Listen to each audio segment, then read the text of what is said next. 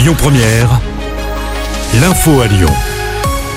Bonjour à tous. À la une de l'actu, cette contamination de l'eau potable dans les écoles lyonnaises. Quatre établissements sont désormais impactés avec du plomb retrouvé dans l'eau du robinet. Après le groupe Frida Kahlo dans le 7e arrondissement, l'école Eugénie Brasi à Confluence. Hier, la pollution a aussi été détectée au sein de l'établissement Kennedy dans le 8e et Wangari Matai dans le 7e. Au sein de ces structures, de l'eau en bouteille est désormais distribuée aux enfants. L'actu du jour, c'est également la météo. Près de 35 degrés annoncés chez nous aujourd'hui. Le département est maintenu en vigilance jaune à la canicule.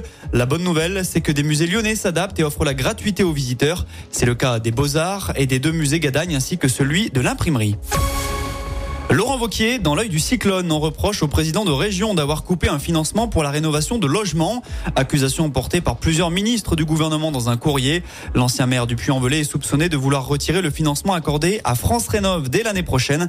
L'intéressé a répondu et affirme que ce dispositif ne relève pas du champ d'action de la région, mais de l'État. Panzani donne 200 000 paquets de pâtes au Resto du Cœur. Après le gouvernement ou encore l'équipe de France de foot, le groupe lyonnais se mobilise pour l'association. On vous en parlait dès lundi. Les restos sont dans une situation délicate à cause notamment de l'inflation. Le groupe Panzani de Lyon a donc décidé de faire ce don qui représente un million de repas. C'est dans ce contexte difficile que le Secours populaire alerte lui sur une baisse du pouvoir d'achat des Français.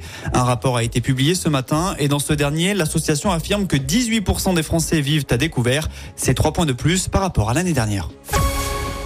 Deux nouvelles destinations lancées pour s'évader depuis Saint-Exupéry. EasyJet va ouvrir une ligne vers Rabat au Maroc dès le 1er novembre. 15 jours plus tard, vous pourrez rejoindre Aqaba en Jordanie. Les billets sont déjà en vente et coûtent entre 40 et 45 euros. Et puis Alba détrône Jade et Gabriel restent en tête des prénoms qui seront les plus donnés l'an prochain par les futurs parents.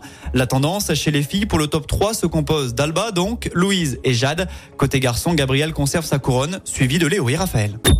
Écoutez votre radio Lyon Première en direct sur l'application Lyon Première, lyonpremière.fr et bien sûr à Lyon sur 90.2 FM et en DAB+. Lyon Première